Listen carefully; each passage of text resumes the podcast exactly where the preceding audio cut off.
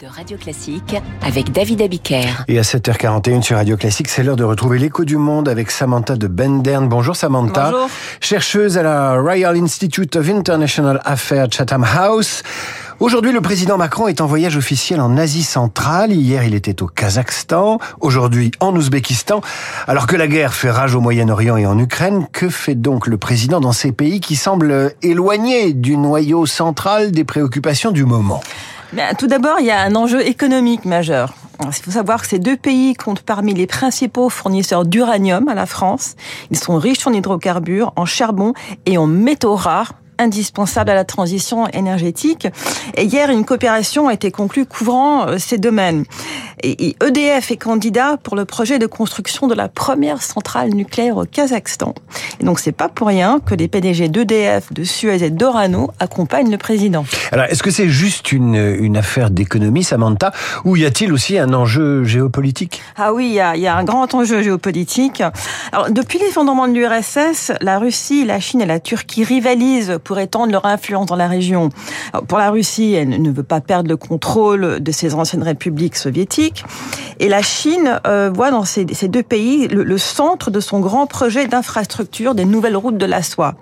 Et pour la Turquie, le Kazakhstan et l'Ouzbékistan, qui ont une culture et des langues turquiques, elles sont au cœur du rêve pan-turquique d'Erdogan. Et le président Macron veut donc affirmer le rôle de la France dans, dans une région où les rivalités entre les grandes puissances reflètent les enjeux géopolitiques qui s'expriment aujourd'hui un peu partout dans le monde. Alors les, les Anglais diraient que c'est the place to be, on dira que c'est l'endroit où il faut être, cette région si mal connue. Pensez-vous que la France peut réellement prétendre devenir un, un partenaire stratégique pour ces pays, l'Ouzbékistan, le Kazakhstan, au même titre que leurs grandes puissances voisines? Alors la France seule non, et c'est pas l'objectif. L'Élysée explique, et, et je cite, que, que Macron entend soutenir la souveraineté et la volonté de diversification des partenariats exprimés par ces deux pays. Et ça, c'est surtout un message de soutien au président kazakh, Kassim Yomar Tokayev, qui depuis le début de la guerre en Ukraine exprime ouvertement son désaccord avec Moscou.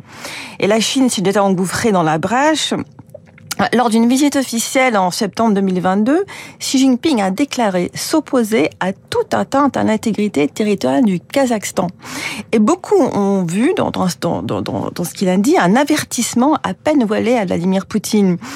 Et hier, euh, pour en rajouter un petit peu, l'Elysée a annoncé la fourniture de radars militaires Thales au service de la souveraineté. Alors, vous dites à l'instant que euh, la Chine euh, adresse un avertissement à peine voilé à Poutine sur le Kazakhstan et son indépendance, son intégrité. Ça veut dire que la Russie convoite le Kazakhstan.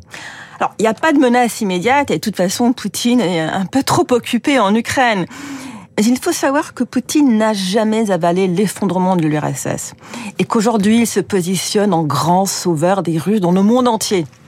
Il y a 19 millions de, Russes au Kazakhstan, soit 16% de la population. Et on commence à retrouver dans les médias russes et même au Parlement une, une rhétorique guerrière inquiétante, similaire à celle qui justifiait l'invasion de l'Ukraine sous prétexte d'y sauver les Russes persécutés. Et d'où la volonté, surtout des Kazakhs, de s'ouvrir à d'autres partenariats pour dire les choses de façon délicate. Et comme quoi, vous voyez, même si l'Asie centrale nous semble bien loin, tout est lié dans ce monde où les tensions sont de plus en plus interconnectées. L'écho du monde, Samantha de Bendern, chronique à retrouver sur l'application Radio Classique. Dans une minute, ce sera le journal imprévisible. On attend aujourd'hui la mise en ligne d'un nouveau titre des Beatles.